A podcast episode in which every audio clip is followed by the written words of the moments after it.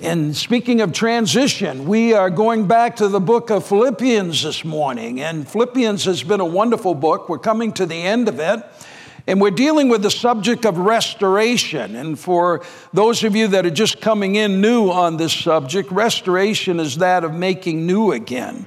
And uh, it's like a renovation of your home, uh, making it uh, new or giving it new excitement, new vigor. And to restore means to bring it to an earlier condition. Uh, through repairing, through remodeling, and to impart this new vigor to revive something, an object, or revive uh, a situation. And as we go through restoration, whether it be in our homes or our own lives, God wants to do a work within each one of us, in our marriages, in our family. And the book of Philippians is one that um, emphasizes the importance of restoration, especially as Paul writes to the church in Philippi and he encourages them. And through that process, you and I have hopefully picked up a great deal. Now, if you have not, one of the key sentences and one of the key scriptures in the text, being the first chapter of Philippians in the sixth verse, being confident of this, that he who has begun a good work in you will carry it on to completion until the day of Christ Jesus. So if you're not happy with the way you are, if you're not happy with the person that you're sitting next to, or if you're not happy with individuals that um, are part of your life, be assured that God is doing a work in them.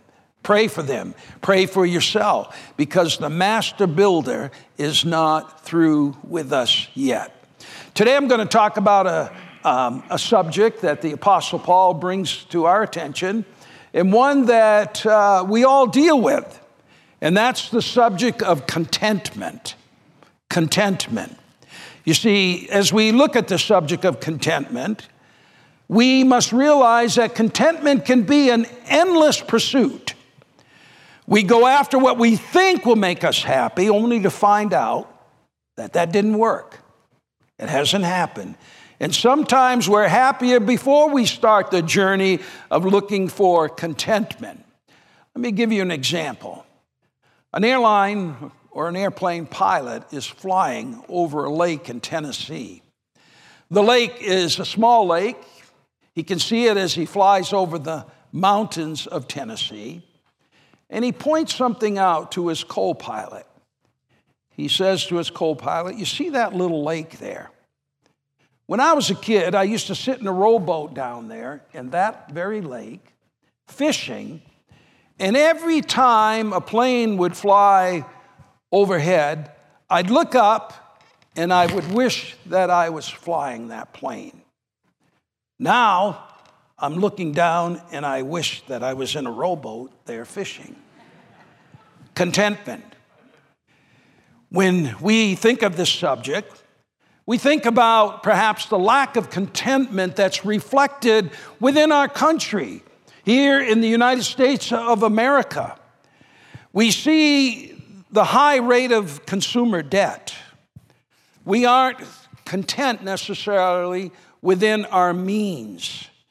We aren't content to live within the means that we have, so we go into debt and we want just a little bit better and sometimes more than what we can actually afford. And by then, you can suffer with anxiety because of the fact you have this pressure of paying your bills. It's an endless pursuit.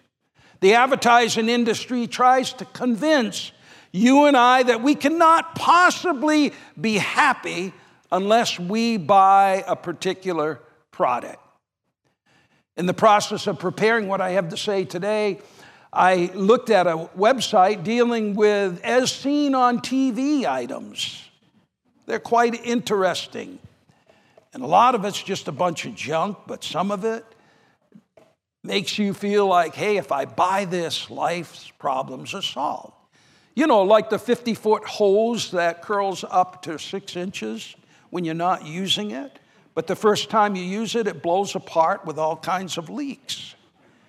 If I could just have this piece of equipment, if I could just have this item, oh man, life will be so much greater. I read a story of two teardrops floating down the river of life. One teardrop said to the other, Who are you? I'm a teardrop from a girl who loved a man and lost him. By the way, who are you? Well, I'm a teardrop from the girl who got that man. Think about it contentment. A dollar bill. A dollar bill is something that we are still carrying around. And to most of us, a dollar bill is not worth a whole lot. It just isn't enough. In fact, it is worth much less than what it used to be worth. But you know what? A dollar bill is good enough for a sausage McMuffin. It's good enough for two cans of soda at Walmart's vending machine. As I sat in my car, I noticed 50 cents for a soda. It is good enough for a senior coffee at some places, or a cheeseburger. Or if you go to Jack in the Box, you can get two tacos at a Jack in the Box for a dollar. You can get a small frosty at Wendy's for a dollar. You can get enough gas to go 10 miles for a dollar. In, we look at history and we can see that um, in the 1800s, I think uh, a dollar today is, um, was worth like $21. It takes that much. 21 times what you could buy in the eight. In, in 1907, one dollar, as I understand, could buy a really nice pair of shoes. In 1920, a dollar bill could buy five pounds of sugar. In 1950, one dollar was the price for the controversial Mr. Potato Head, which is now called Potato Head. The Mr. has been taken off. I know there's been great debates about that. I guess some of the Mrs. Potato Heads did not like the Mr. Potato Head. In 1960, a person could buy two tickets to the movies for a dollar. I experienced this myself. In 1966 through 1970, I could stop at the Surf 99 gas station on the corner of National and Kearny Street, and I could buy gasoline for 16 cents a gallon. I could get six gallons of gas plus a clean windshield and my oil checked for $1. And in the 1990s, I understand in some places, $1 would buy a gallon of milk. So a dollar isn't much to most of us today, but we need to stop and think about the fact that we live in a world where over 1 billion people live on less than a dollar a day. And you know what? Many of them are content, many of them are happy. Here in the United States, we all live on much more than a dollar a day. And most people feel like, you know what, if I could just collect a little bit more, if I could just have a little more, I would live a life of contentment. Well, today, as we look at the Apostle Paul's writings, he shares a secret with us. A secret that we are going to look at, and that is the secret of being content. Obviously, I think, at least in our country, we have failed to learn that secret of contentment.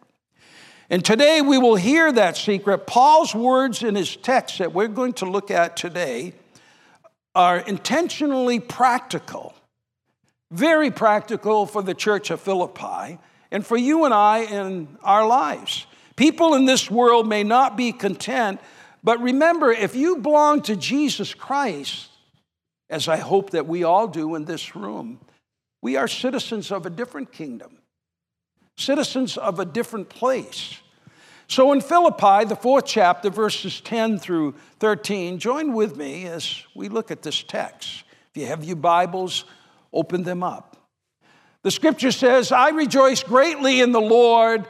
At last, you renewed your concern for me. Indeed, You were concerned, but you had no opportunity to show it.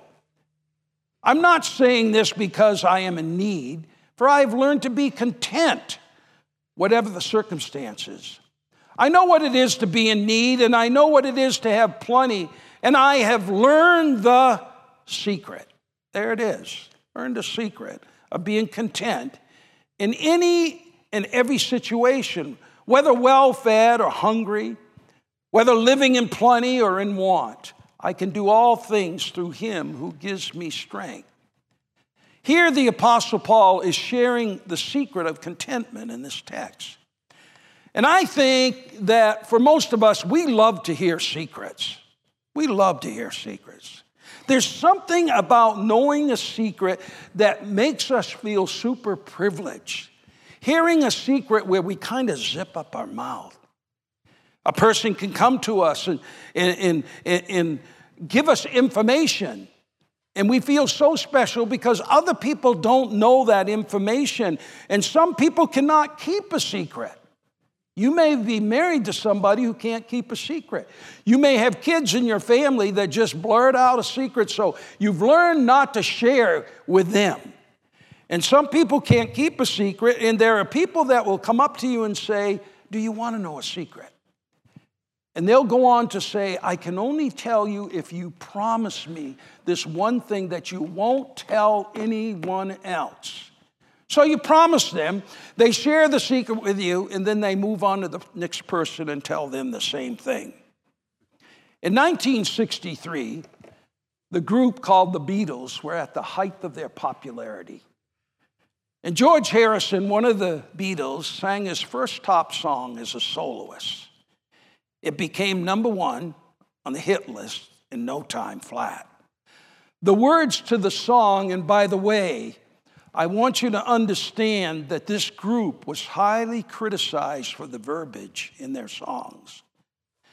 The thought was that the verbiage was terrible, that it was offensive, and that it was not culturally accepted. This particular song said, Listen, do da do. Do you want to know a secret? Do da do. Do you promise not to tell? do da do. Let me whisper in your ear, do da do. Say the words you long to hear. Here's the punchline. This is totally unacceptable. I'm in love with you. I'm in love with you. Oh, I've known a secret for a week or two, but nobody knows just we two. I'm in love with you. Well, you don't go around telling people you're in love with them. I mean, look at the lyrics of the song today. They make this thing look like a nursery rhyme. But the song hit the top because it was, Do you want to know a secret? Today, Paul shares some secrets with us. The first secret that Paul shares with us in our text today is that it's important for you and I, as believers and followers of Christ, and he shares the secret, number one, to rejoice in God's blessings. You want to be content? Rejoice in the blessings of God. If you want to learn the secret of contentment in all circumstances, the first step is to rejoice in God's blessings. Look at the first part of verse number uh, 16. Paul writes, I rejoice greatly in the Lord. I'm going to stop right there.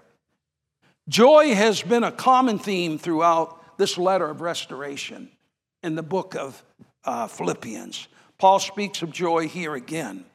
And this time it's in response to the kindness that has been shown to him by the church in Philippi. And while Paul's in jail, he receives this kindness, and Paul says, I rejoice greatly not that I just rejoice, but he says, I rejoice greatly. And this is actually the first time in this letter, and it's the only time in Paul's letters that he uses the word greatly. I'm rejoicing. And the Philippians' gift of financial support, their gift of sending an individual there to the prison to be Paul's aide, a church member, it's encouraged Paul It's encouraged his heart and it's filled him with great joy. It's interesting that Paul is rejoicing not simply because he received money from the church. He's not rejoicing just simply because they sent a helper to be with him, but he's rejoicing in the Lord. He's thanking God. He's giving God the praise. He says here in verse 10 I rejoice greatly in the Lord that at last you have renewed your concern for me. And I think this gift represents their friendship, their concern for the Apostle Paul their partnership in the gospel with the Apostle Paul. And so Paul is so glad to receive this gift, and he's so thankful to the Philippian church but he also recognizes that God is ultimately the blessing of his life, that it's in God's hands, so he rejoices greatly in the Lord. His first secret, you and I. Let's take time to rejoice greatly in the Lord. Our first step in learning the secret of contentment is to be thankful for what God has done in our lives. Even in the midst of trials, in the midst of forces that could be negative or the things that are going on, stop and rejoice in the Lord. This all starts by acknowledging that everything we have comes from God our work, our school, our paycheck, our family, our health, and our experiences, the skills, the opportunities that we have in life. It comes from God, and everything that you and I have comes from God. Rejoice greatly. Now, you may be wondering if you look at this, what verse number 10 means when he says, At last you have renewed your concern for me. You may think, hey, Paul's really hacked off at this church because they've not helped him sooner, and that he may be thinking, hey, finally you sent me something. It's about time. And I remind you that this letter could be a several year gap that they've had since they helped Paul financially. And I think that Paul realizes that they may take the statement wrong. So he clarifies it with the, with the rest of them as he goes on in this in verse. He says, Indeed, you've been concerned, but you've had no opportunity to show it. It describes my life today. I, I, I visited a lady um, this week that I hadn't seen for almost a year, part of this church, because the doors to her facility were finally open. And they were welcoming me to come in to see her. I had to fill out a form, a list. I had to spend time with her. And you know what? She could have very easily said these same words to me I appreciate you. I know you've been concerned for me, but you have not had the opportunity to express it. And Paul says the same thing. You haven't had the opportunity. Paul's not upset with him. Paul knows that their hearts are with him and, and that they have just not had the opportunity to express it. Paul has most likely been shuffled around. Paul most likely has gone from place to place. So, from these verses that we look at today, we look at several truths. And the first truth is, is that contentment is a byproduct of joy. Contentment is a byproduct of saying, God, we thank you greatly for what you've given. Second secret be content, whatever your circumstances. When we look at verse number 11, we see that Paul writes this I'm not saying this because I'm in need, for I have learned to be content, whatever the circumstances.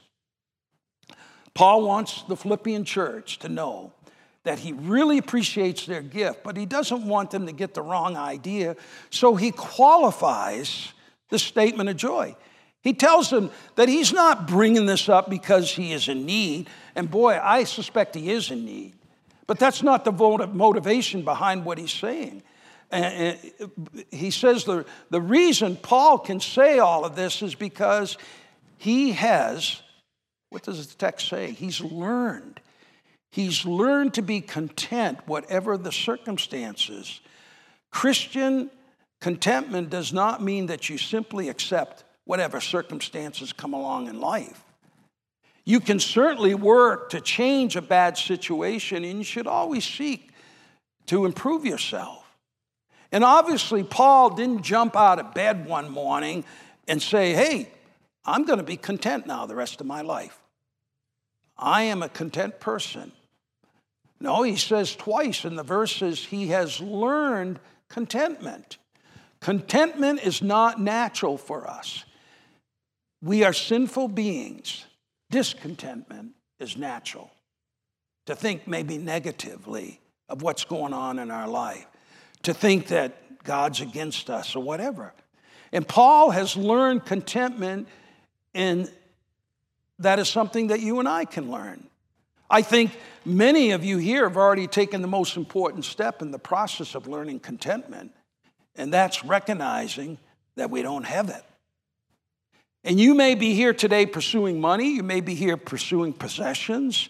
Uh, perhaps you're looking for more power. Maybe God is telling you that you will never uh, have enough because uh, you're always going to be left empty and you know there's more in life and you may feel like god is telling you that that you'll never have enough of all of these things and you'll continue to want more and more and more god is our contentment rejoice be content whatever the circumstances the third secret that he gives us contentment is not based on our circumstances.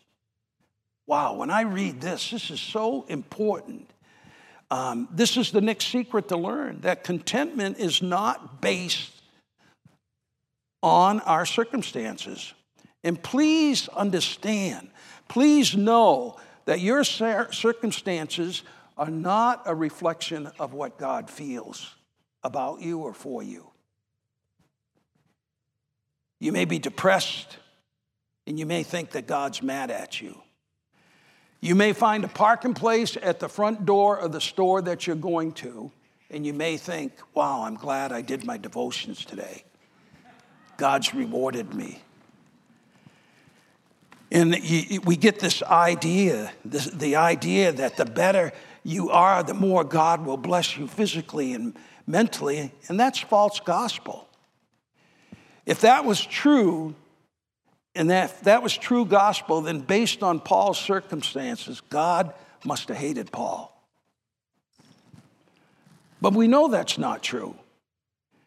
In prosperity gospel is a dangerous gospel that's taught all over this world, and millions have gone astray because of it. There are teachings that go by various names and titles health and wealth gospel, word of faith, name it and claim it gospel. And there's other names that promote this false doctrine. God rewards your faith and, and, and it will increase your health and your wealth on this side of eternity. And your circumstances, please understand, are not a reflection of God's happiness with you or with me.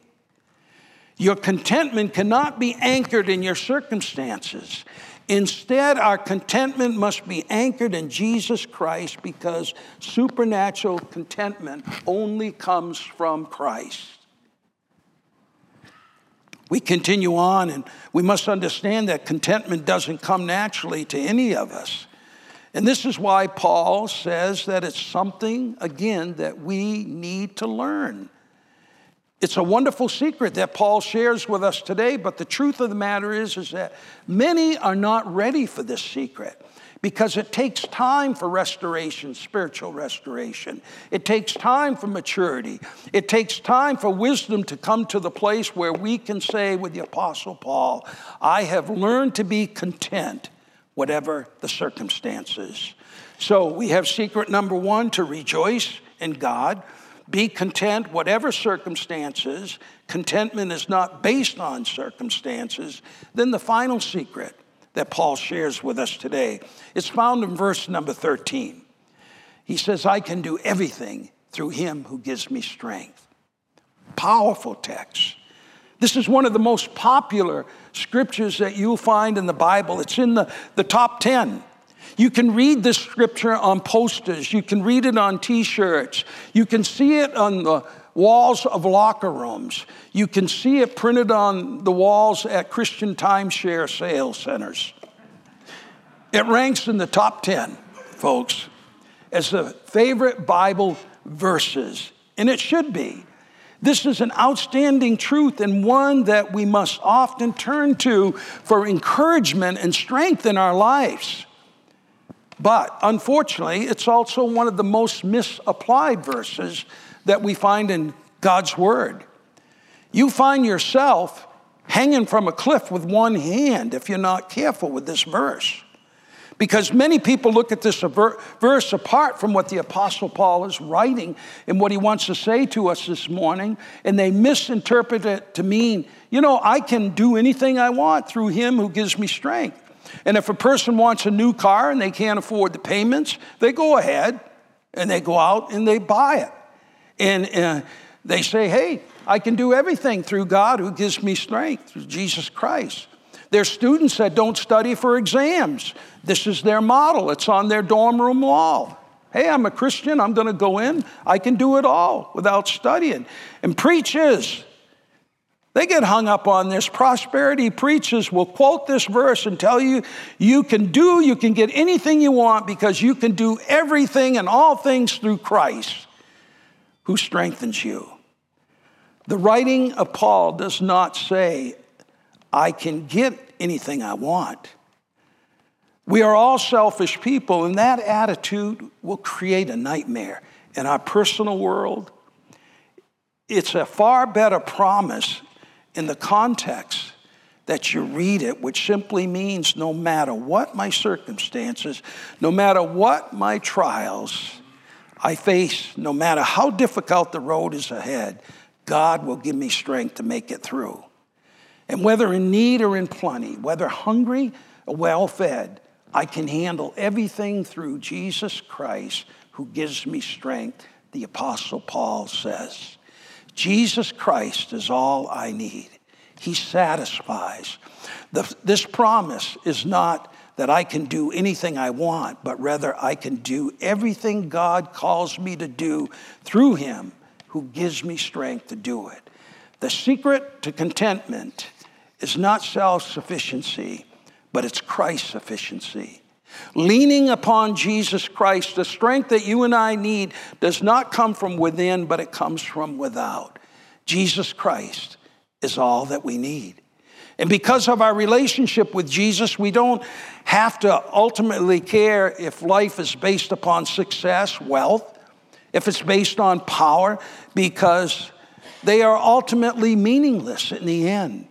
But because of our relationship with Jesus Christ, you are able to be content no matter what God places in your path. And sometimes those are difficult days. In today's world of discontentment, it's reflected in the high rate of mobility. Keeping the same address for more than five years is almost uh, something that's never heard of this year. People are moving on. They're moving, looking for a better place, better job, better place to live, to raise a family, and a better place to retire. And granted, sometimes there's reasons and demands that move you on. Our discontentment in our country today rears its head high when it comes to divorce rate, Christians and non Christians. We cannot find happiness in our marriage, and so we trade our mates in for a different model only to find the same problems occur. Our lack of contentment is seen in demanding our own rights, all the while claiming that we've been victimized. People today are suing one another at an astonishing rate, trying to get more money so they can have more things, that they can have contentment. If for you contentment looks like Jesus plus something or anything else, Jesus plus approval of my family and friends. Jesus plus success in my job. Jesus plus a spouse. Jesus plus a new car. Jesus plus attention. If that's you, you're never going to be content because it's only through Jesus Christ that we can have contentment and we can be content because He lives. You and I live also. The take home today is if Jesus isn't enough for you today, you run the risk of finishing this life and never getting what you want. If all you want is Christ, you can have all of that you need today. He will provide, He satisfies. Do you want to know a secret? Well, Paul has given it to us. And along with that secret, he tells us, he tells us that we must share it with others, the secret of contentment. A song was written by a gentleman called Marty Milliken. Marty Milliken was from northeast uh, Oklahoma. Marty was a fabulous piano player, and he was an evangelist, a singer, along with his family. He died at age 42. He died on December 26th, the day after Christmas in 2013. As I said, he was a traveling evangelist, and um, in the year 2012, he took his parents on a ministry trip, a tour of all the places that they used to take him as a kid. He wrote seven albums but one of the songs that he wrote is a song titled, Oh, My Jesus is All I Need. You see, he knew where contentment came from. He said, When I'm tired, when I'm weary my, on my journey home, when the road is rough, when it's long, I feel so all alone. My, when my strength is gone and I can't carry on, that's when my Jesus is all that I need.